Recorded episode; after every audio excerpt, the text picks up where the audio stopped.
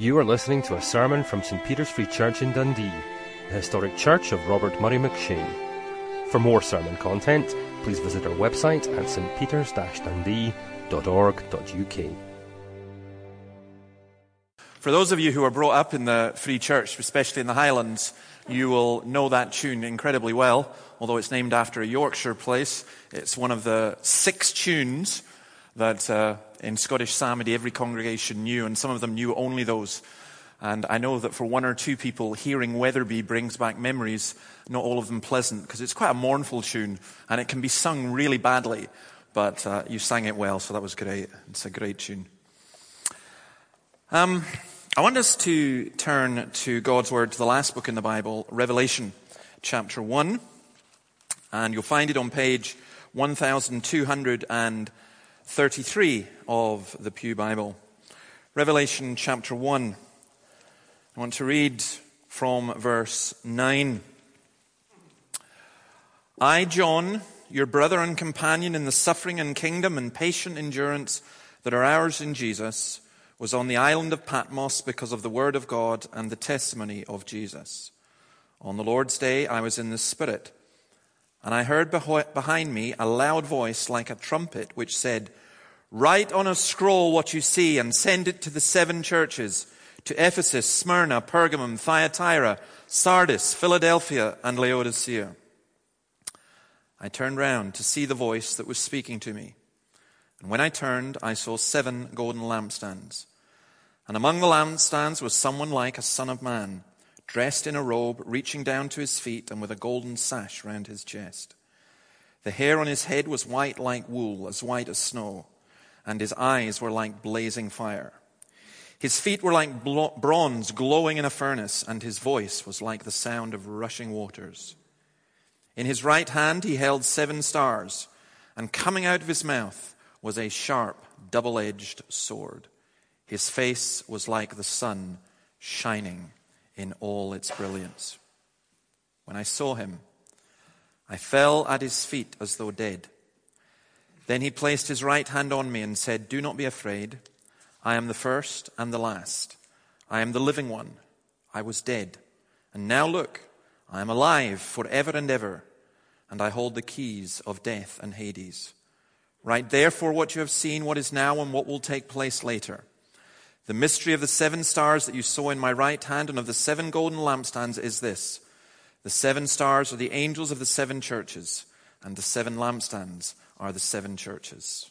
This is the word of the Lord. Thanks be to God. Amen.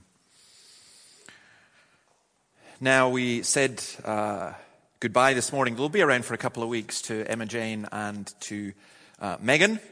Uh, two of our young people who are going off to be students elsewhere, and we are already beginning to welcome new students as well. And if I was asked, and I'm not going to, but I'm going to be asked, but I'll do it anyway, I'm going to give a word of advice to Emma Jane and to Megan and to all you new students. One thing to do when you go away, and I know this is going to sound a little bit strange keep the Sabbath.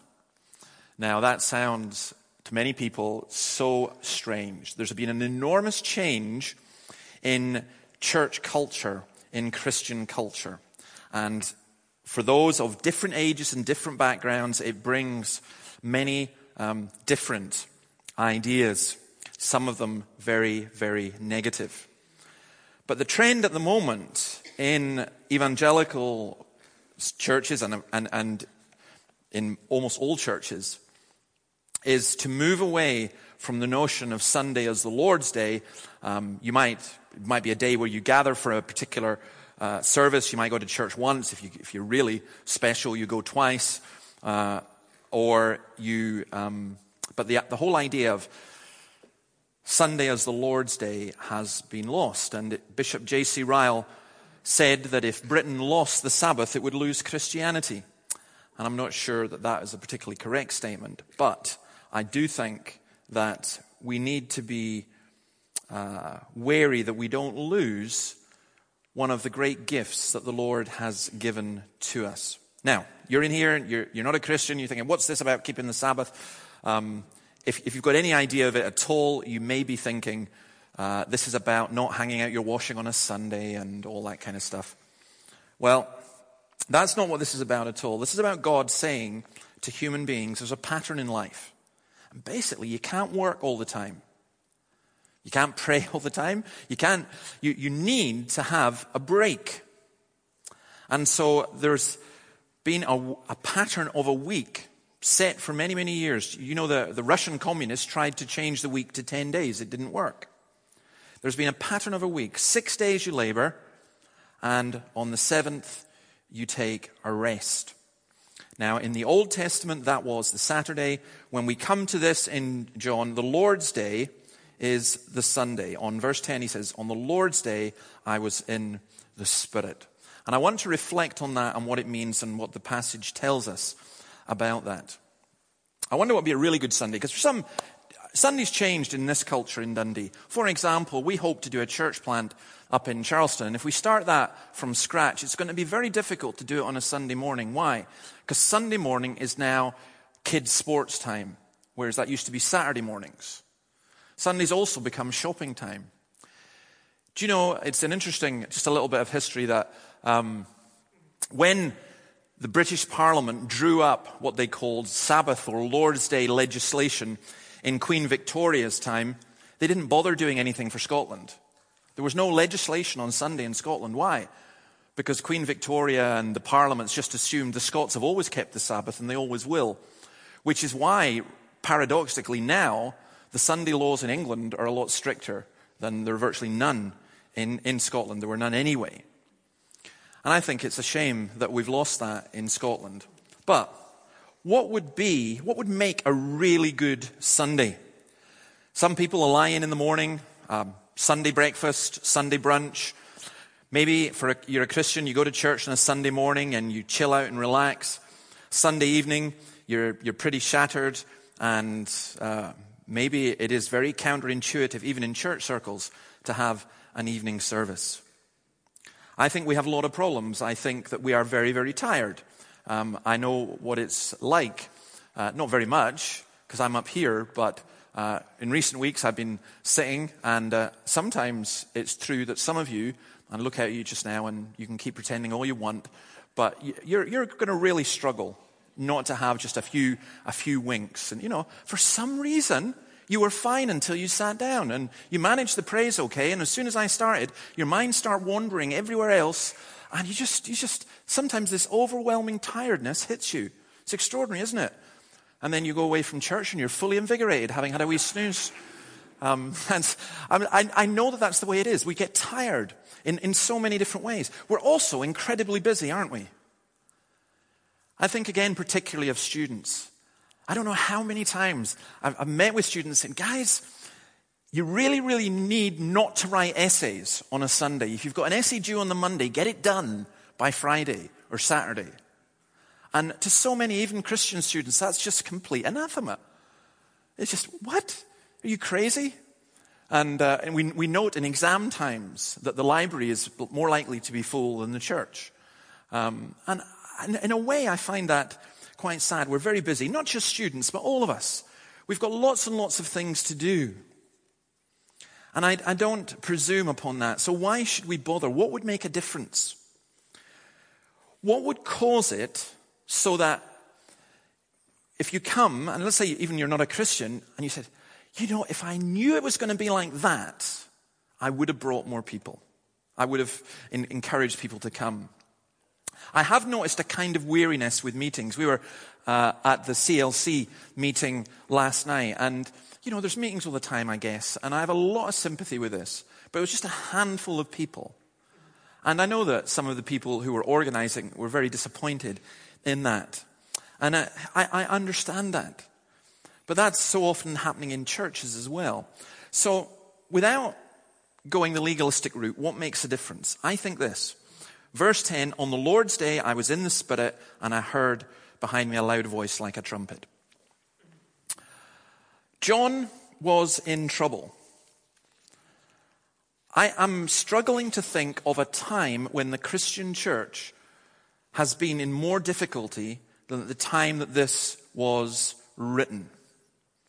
probably about 60 years after the death of Jesus.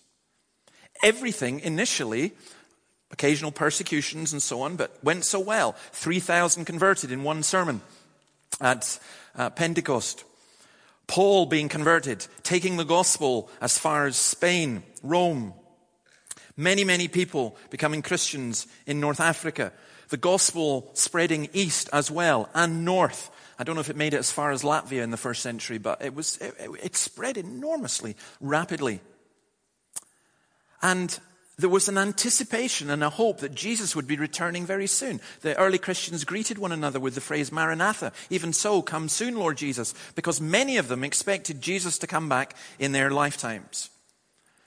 And then came the destruction of the temple in Jerusalem. And then came the persecutions of Nero and the Roman Empire turned against Christianity. And then the apostles died. Some were executed, some martyred. And by the time we get to John, he's the last one. And he's probably in his 90s. And he's on an island. And this is not the island of Lewis. It's not a blessed island or the island of Skye. This is Patmos. And I have actually been to Patmos, and there's no water there, which is important actually for helping understand some of what's going on in the book. The water had to be shipped in and he's being guarded by Roman soldiers. And he is, as he says, your brother and companion in the suffering and kingdom and patient endurance that are ours in Jesus. And he's hearing about the church in Greece, which is being persecuted, and in Turkey, which is being persecuted, and in Jerusalem, which is being persecuted. And all over, it looks as though the devil is going to win. And that's how this book of Revelation comes. John himself had been banned from preaching. There was a real fellowship amongst the Lord's people, but it was a fellowship of suffering, of persecution, and one that called for endurance. And in that context, this happened. On the Lord's Day, the first day of the week, Sebaste, Caesar's Day, as the Romans knew it, observed weekly in certain areas. Maybe, maybe some early Christians just borrowed the name even, called it that. But they called it the Lord's Day. On the Lord's Day, John was in the Spirit. And we know that the early Christians, whether in the catacombs in Rome, whether in uh, some of them would have met in buildings, but not many, that they met together on the Lord's Day, the first day of the week. He was in the Spirit. Now, what does that mean? It means here that he was receiving some special revelation that he was lost in some kind of ecstasy, not aware of time and space, like Paul in 2 Corinthians 12. I must go on boasting, though there's nothing to be gained. I will go on to visions and revelations from the Lord. I know a man in Christ who 14 years ago was caught up to the third heaven. Whether it was in the body or out of the body, I do not know. God knows. And I know that this man, whether in the body or apart from the body, I do not know, but God knows was caught up to paradise. He heard inexpressible things, things that man is not permitted to tell. And John had this kind of experience, and Revelation is the record of that. And it is an, it is an extraordinary book. He heard this voice, this loud voice, like a trumpet. I think that's, by the way, is amazing too. Um, like a trumpet, that comes from the Old Testament. In fact, virtually every single verse in Revelation you cannot understand if you don't understand the Old Testament. Exodus 19 says this Mount Sinai was covered with smoke because the Lord descended on it in fire. The smoke billowed up from it like smoke from a furnace. The whole mountain trembled violently, and the sound of the trumpet grew louder and louder. Then Moses spoke, and the voice of God answered him. God spoke to John, Jesus spoke to John like the voice of a trumpet. Now, again, I think what's amazing about this, and I, I've read this many, many times, and it's only um, this week actually that I read this and thought, yeah, that's true. If John's 90 years old, if this is 60 years after Jesus has died, it's highly probable that John had not heard the voice of Jesus at all for 60 years. Having listened to him almost every day for three years, and then nothing. Jesus had gone. He'd ascended into heaven now. Um, John was inspired by the Spirit to write the Gospel, to write 1st, 2nd, and 3rd John. And I'm sure he heard the voice of Christ in the sense that we understand. But did he actually hear the literal voice as here? I don't know. But if he did, it must have been an absolutely amazing thing. And in that, he had this brilliant vision. Brilliant in the sense of shining from verse 12. I saw the seven golden lampstands. And among the lampstands was someone like a son of man dressed in a robe reaching down to his feet. Again, it's an extraordinary picture of Jesus being amongst his people. John is frustrated, I can imagine, because he wants to be with the church in Ephesus. He wants to be with the church in Rome. He wants to be with the suffering and persecuted people of the Lord. And the Lord is telling John, I'm actually with them. They don't need you. I'm with them. And it's an important lesson to learn.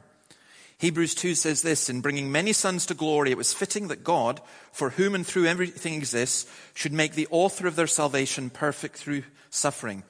Both the one who makes men holy and those who are made holy are of the same family. So Jesus is not ashamed to call them brothers. And this is, what this is Jesus speaking. Using the Psalms, Jesus says this. He says, I will declare your name to my brothers. In the presence of the congregation, I will sing your praises.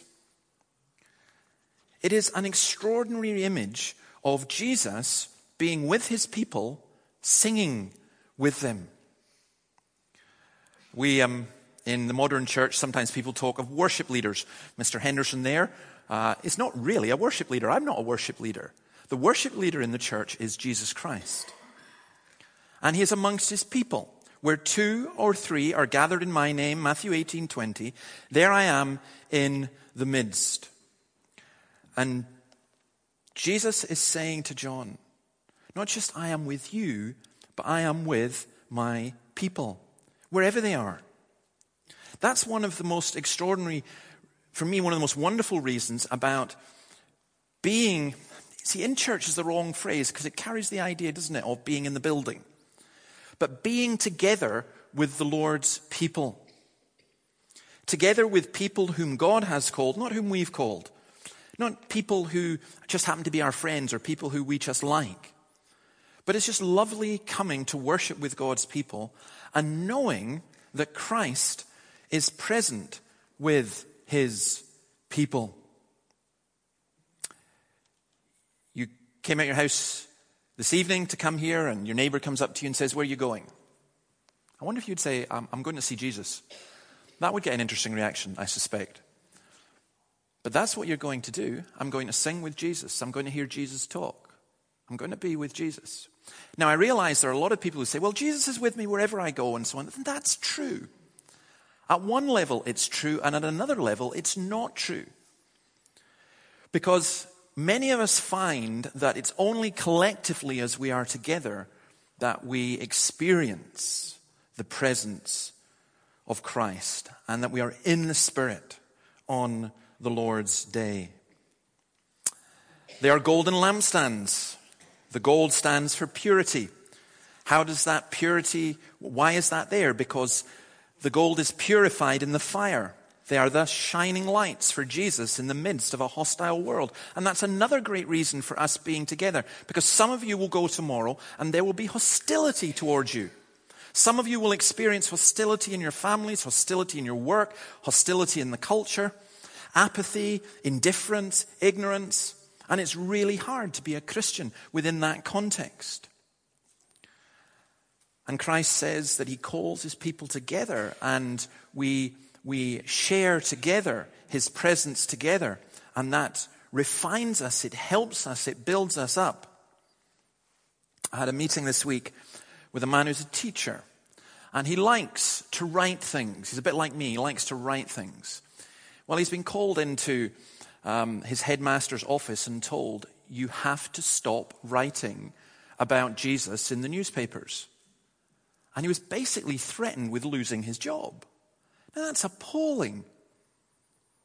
Someone like that, someone like you, someone like me, we need to meet together and to encourage one another.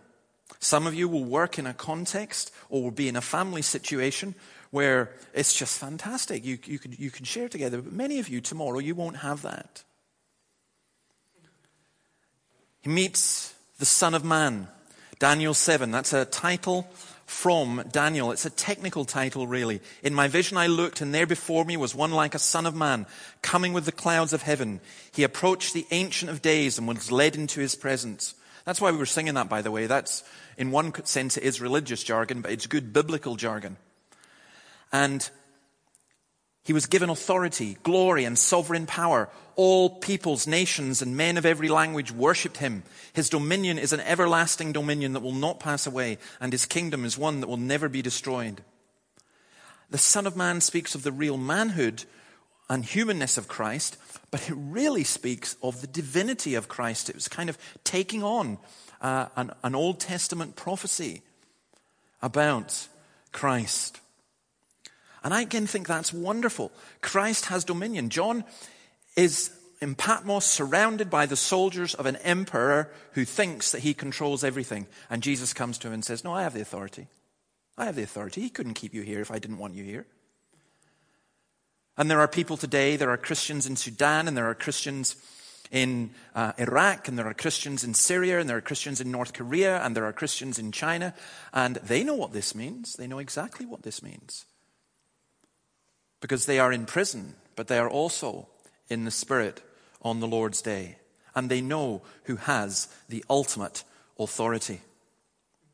And I love the fact that it is people, and Revelation will go on to stress this, of every tribe, language, and so on.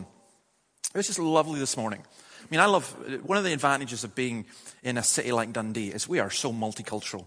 Um, we, we are, you know, I keep saying to my friends from Edinburgh, look, this is the centre of culture in Scotland, Dundee. Because you've got Dundonians, which Edinburgh people don't have, and we've got all the other people, which they might have. But put Dundonians together with, I don't know, Malaysians. It's a wonderful combination.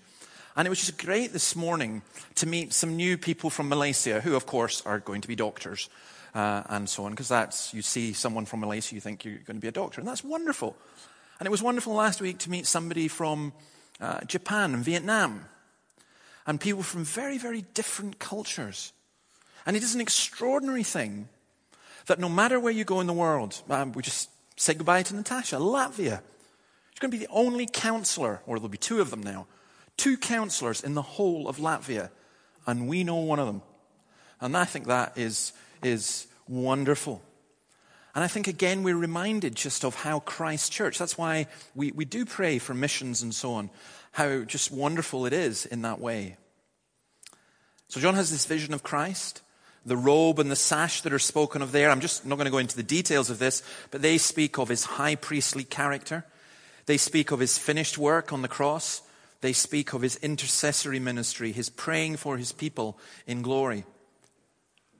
You know, we spend a relatively short amount of time in prayer in the services on Sunday morning and evening. Some people, well, it depends who's praying. Sometimes it can be longer, but um, don't you just love the fact when you say, Will you pray for me? I was asked by a couple of people this week, Will you pray for me? You say, Of course I'll pray for you. How often did I pray for them during the week? Maybe once or twice. For how long? Who knows? Not very long. But Christ intercedes for his people. Christ is praying for his people. And that for me is just, a, just an incredible and wonderful thing. And then we go on to this description. You see in verse 14, the hair on his head was white like wool. Now, please, this is not a literal description of Jesus. Um, what does this speak of? The whiteness, the snow and the wool. We're going to look, or we won't look, but you, if you went on, you would l- read about the church in Laodicea.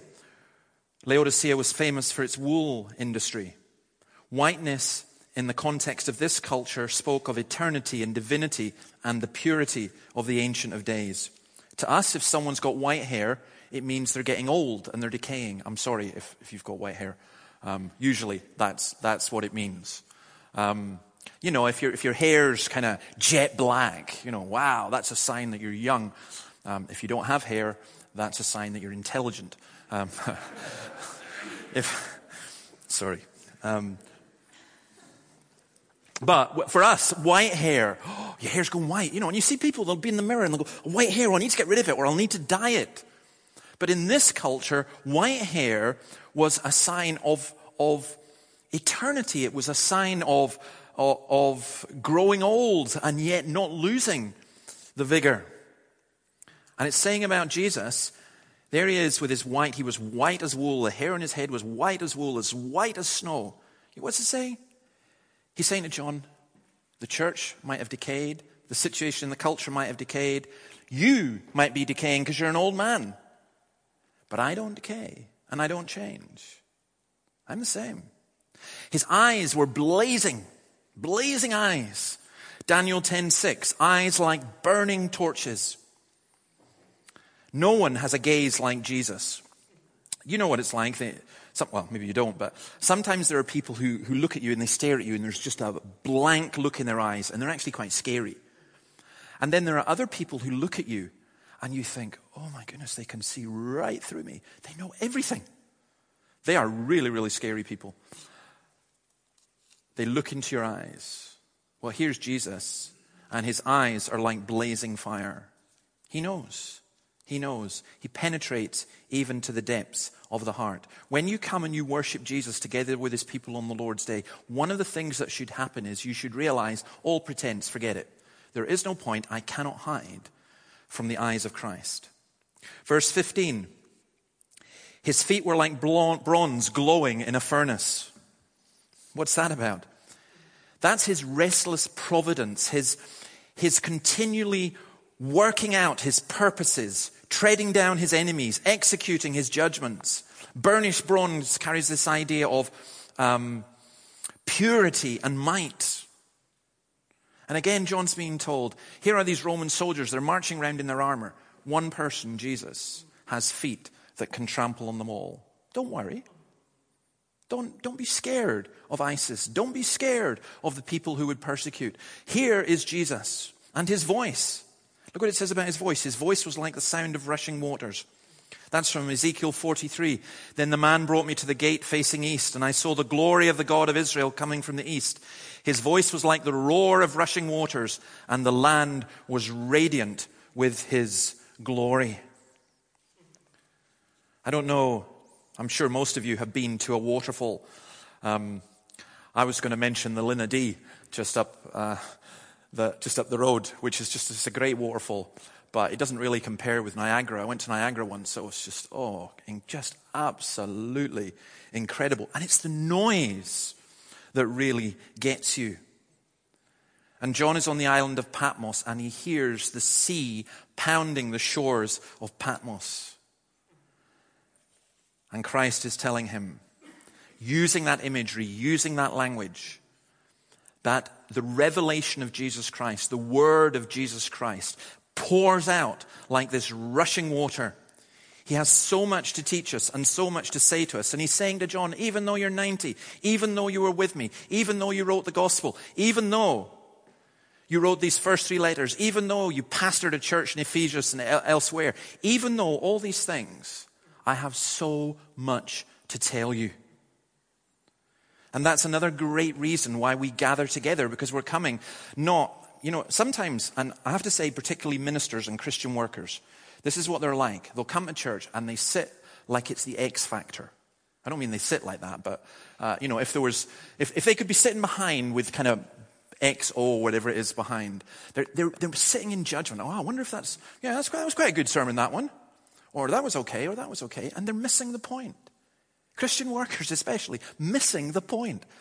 The point is not how good or how bad the, the, sermon was in different ways and whether we sit in judgment, whether we're going through a performance. The question is, are we meeting with Christ and are we hearing Christ speaking to us? His right hand holds the seven stars. Verse 16. That's the universe or, or both actually, the church. He has this sharp double-edged sword. That's his authority to teach and to judge. Hebrews 4:12. For the word of God is living and active, sharper than any double-edged sword. It penetrates even to dividing soul and spirit, joints and marrow. It judges the thoughts and attitudes of the heart. Nothing in all creation is hidden from God's sight. Everything is uncovered and laid bare before the eyes of him to whom we must give account. We're so confused and we're so battered and we're so discouraged and we wonder what's happening. And Jesus says, Come, come, meet with me, meet with me, and I will tell you. And what he does is he tells us his word. Now, that's why so many modern prophecies that people say are prophecies, they're so banal. They're so pathetic because they're, they tend to be so very me focused. Whereas what we really need to hear in a world of great confusion is who Jesus is. You know, if I didn't believe absolutely in the sovereignty and the power and the glory of Jesus Christ, I think I'd just give up. Because even this week, what have I heard about? I've heard about the Chinese economy going down the tubes, and that's really, com- compared with Greece, that's really going to stuff us up. I've heard about Planned Parenthood in the United States, and I've seen a bit of it, and I can only watch a little bit of it because it's just so distressing. Sitting, negotiating with people about how they're going to extract babies before they kill them in order to sell the parts to research companies. And I've had people in the name of tolerance and liberalism and kindness and research and so on say, this is the right thing to do. And you think, eh, how is this possible that we get to this stage? And you would give up if it wasn't for the fact that God speaks and God reveals and God says. Because in John's day, you know what, John? He probably witnessed this and he certainly would have heard about it. We know that Nero did this before this was written. When Nero, who was crazy, tried to burn down part of Rome, he blamed the Christians for doing it. And you know what he did? He lined the Christians up for about 45 miles at certain paces and made them as human torches. And John would be thinking, these are people I know. These are my brothers and my sisters. What is going on? And Jesus is saying, I know, I know. And he gives him this tremendous vision about how evil will not ultimately triumph. His face was like the sun shining in all its brilliance, too intense for sinful human eyes to behold. Jesus, the light of the world.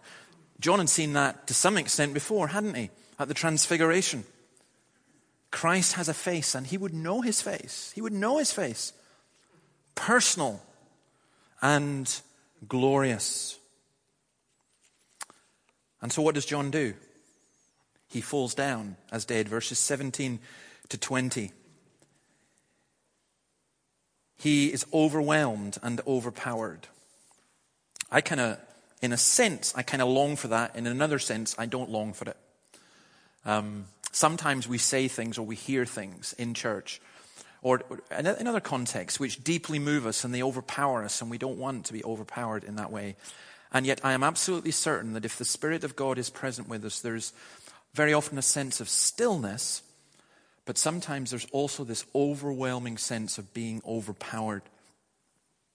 And John certainly had that, and he was scared. He was scared. A similar experience you find in Isaiah 6:5 or Ezekiel 1:28 or Daniel 7:28. I think sometimes we have such a low view of Jesus that when we ask him to come amongst us, it will be in such a way that we will be struck, just, just awed by his presence, awed at how glorious he really, really is. There's an old, old uh, chorus that I, I still love. Turn your eyes upon Jesus Look full in his wonderful face, and the things of earth will go strangely dim in the light of his glory and grace. Sunday morning, Sunday evening, when we meet together here, we need to pray. Not that all our problems will be solved and everything will be sorted. We pray for that too. But we need to pray that we will see Jesus and the things of earth will go strangely dim in the light of his glory and grace. The Son, Hebrews 1 3 says, is the radiance of God's glory and the exact representation of his being. How can we stand before him? How can we be in the presence of such glory? Simple. Christ puts out his hand and gives John the answer. He placed his right hand on me and said, Do not be afraid. And then he spoke about who he is. We come into the presence of the glorious God, the God before whom even the angels veil their faces. We come into his presence as his people because Jesus brings us. Because Jesus says, These are mine. I am the first and the last. He's saying he's divine. He's the first word in creation, he's the last word in history. I was dead. I was dead. He boasts about it. I was dead. He became man and he died for us. And for all eternity, we will stand and be utterly amazed that there is someone who sits on the throne of heaven in a human body with holes in his hands, looking, a lamb looking as if it had been slain. But, he says, I am alive forever and ever. You think you've got it tough in Patmos or wherever? I went to hell. Maybe not in the literal sense, but hell in all his experience of it. I died. I took on your hell. I suffered your hell in a moment of time. And I am alive forever and ever, the resurrection, the living one, the one who is life, so that if they come and they kill you, and if they kill Christians, and if they, they can't, they cannot take that away. I hold the keys of death and of Hades. The keys of death and of Hades. See, if you're not a Christian, by the way, what you're faced with is this death is the end for you. Or worse still, if the Bible is true, hell is the where you will end up. And you don't hold the key for that. Christ holds the keys for that. It's the most important keys to hold of all. Uh, we used to, I used to do um, free church camps and we used to stay in schools and I was advised right at the very beginning, you need to find the person with the power. I said, who's that? The headmistress? No, no, the janitor. They've got the keys. The person who has the keys, they're the ones who really, really count. You can't get in the building. It's no use to you. Who holds the keys to everything in our life? Who holds the keys to the most important things of all? It's just surely, simply Jesus Christ. Our sins are forgiven. Death no longer reigns, and the terrors of hell are gone. He controls when we die, how we die. And He's been through death for us. Christ has the keys like the jailer. You don't have the keys, but He has the keys. Right, therefore, what you have seen, what is now, and what will take place later. Because he's saying, I know. Jesus is saying, nothing surprises me. Do you know, there are Christians who go, there are things that God doesn't know, and God gets a bit surprised by what's happening, and God wants us to do this, and, and if we don't do this in our lives, then, then that's plan A gone, and we've got plan B and plan C. Listen, God knows everything from the beginning to the end. And Jesus says, look, you live in this world which at times it must feel like hell. And it can be so distressing. But don't be afraid. I hold the keys. I know I know you may not see it like that. We um, had the privilege of visiting Corrie ten Boom's house in Haarlem, uh, just outside Amsterdam. I have to say that for those of, if you've never read The Hiding Place, you've got to read The Hiding Place. It's one of the absolute classics. But for those of us who read The Hiding Place, you just, there's only about 20 of you can get in the room. That house is so tiny. It's absolutely tiny. And you think about two families living in there, and you think about the Jews who came to that house, and they were hidden in Corrie's bedroom behind a wall, and you, you see behind the wall, and you see the cupboard, and you see all of that. And to be in that, it was really, uh, it was actually incredibly moving. Not least because the group we were in included a family of Israeli Jews. It was just extraordinary. And there's a, a bookmark, there's a picture on the wall she made. And there's a bookmark from it, and I've, I've kept the bookmark because I love it. Because on one side, you look at it, and it's a mess. And you turn it round, and it's a crown. It's a tapestry, and it's a crown. And then there's a poem and a hymn that Corrie ten Boom wrote. And I think it's exactly what John is being told. Look, it looks a mess. It looks as though this has all gone wrong. It looks as though this is terrible. but I know, I know, and I am working out my own purposes. And I think we've got to take that for Scotland today, and we've got to take that for our own lives, and we've got to take that for this church. You hear about this person being ill. You hear about that incident happening. You hear in the context of the wider culture and you go, Oh Lord, how long and how long? And Christ comes and he assures us, he gathers us together and he says, Listen, listen, this isn't surprising me. I know, I know. And we are so reassured and so comforted in that way. I don't like these kind of roller coaster things, you know, dippers and all that. And, uh, um, I went on one with Emma Jane when we were on holiday, and it was an old American style 1950s wooden thing. And I thought, oh, that'll be safe enough. It'll be okay. I don't mind. I'm not going on one of these python up and down. And there was a ridiculous one that was like 300 feet up and it was just a sheer drop. And I thought, that's lunatic. I ain't touching that with a barge pole. And she was pleading me to go with her, but no way. So I thought, I'll go on the nice, you know, rickety, rackety, you know, wooden roller coaster. It was big and high and stuff, but I thought, it can't be. What could be wrong with that? Oh my goodness. I'm not doing it again. it was just, it just started rattling. I kept thinking, it's going to collapse. It's going to fail. It's going to. But you didn't completely panic because you're strapped in and because you trust the people who've made the place and all the rest of it. Do you know, I think sometimes our lives are a little bit like that. That sometimes you look as though you're at the sheer drop and you're about to drop down into the abyss and you say, well, wait a minute, I'm strapped in because Christ has got me. Christ holds me. Christ keeps me. It's a tremendous reassurance. And I don't think it's wishy washy at all. In fact, I finish by just reading from Romans 8, which, of course, John would have known. We know that in all things God works for the good of those who love him, who've been called according to his purpose. In all things. For those God foreknew, he also predestined to be conformed to the image of his Son that glorious image that we've seen, that he might be the firstborn among many brothers and sisters. And those he predestined, he also called. Those he called, he also justified. Those he justified, he also glorified. What then shall we say in response to these things? If God is for us, who can be against us? He who did not spare his own son, but gave him up for us all, how will he not also, along with him, graciously give us all things? Who will bring any charge against those whom God has chosen? It is God who justifies. Who then is the one who condemns? No one.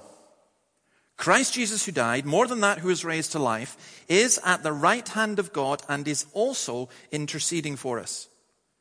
Who shall separate us from the love of Christ? Shall trouble or hardship or persecution or famine or nakedness or danger or sword? As it's written, for your sake we face death all day long. We're considered as sheep to be slaughtered. No, in all these things we are more than conquerors through him who loved us. For I am convinced that neither death nor life, neither angels nor demons, neither the present nor the future, nor any powers, neither height nor depth, nor anything else in all creation will be able to separate us from the love of God that is in Christ Jesus our Lord. I'll tell you what makes a Sunday special. When you go away home knowing the love of God experiencing the love of God that is in Christ Jesus our Lord.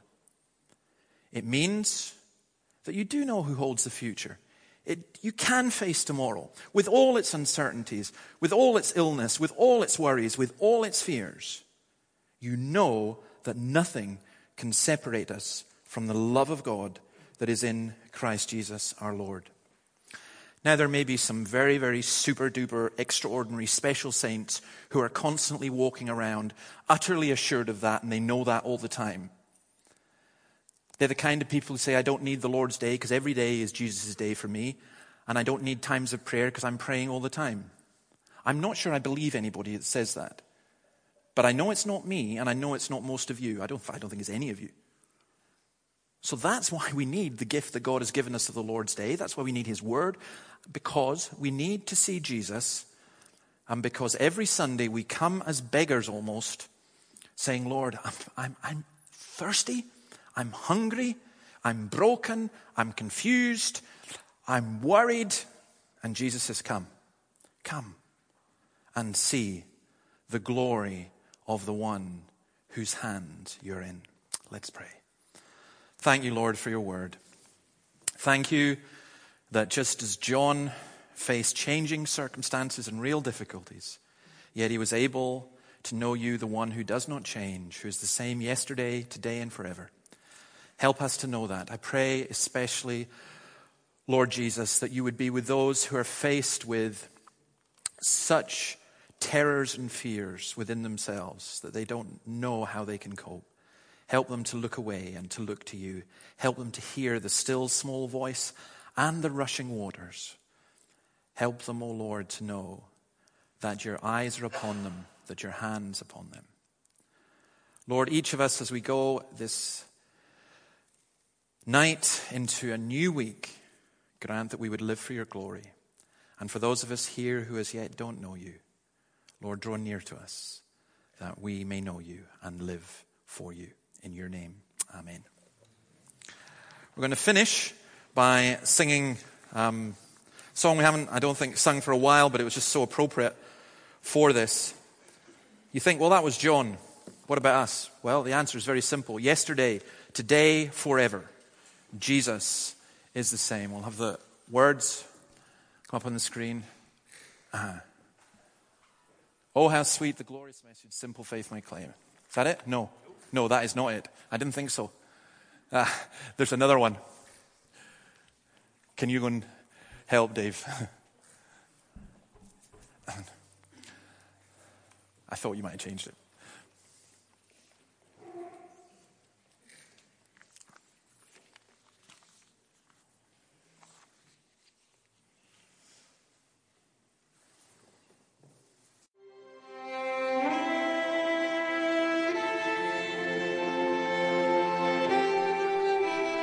Thank you for listening to this sermon from St. Peter's Free Church in Dundee. If you found this sermon has been helpful to you, please help us to continue building up and assisting the people of God. Visit our website at stpeters-dundee.org.uk. For information and training on persuasive evangelism and how to share your faith biblically, please visit the website of Solas, the Centre for Public Christianity, at solas-cpc.org. Once again, that website address is solas-cpc.org.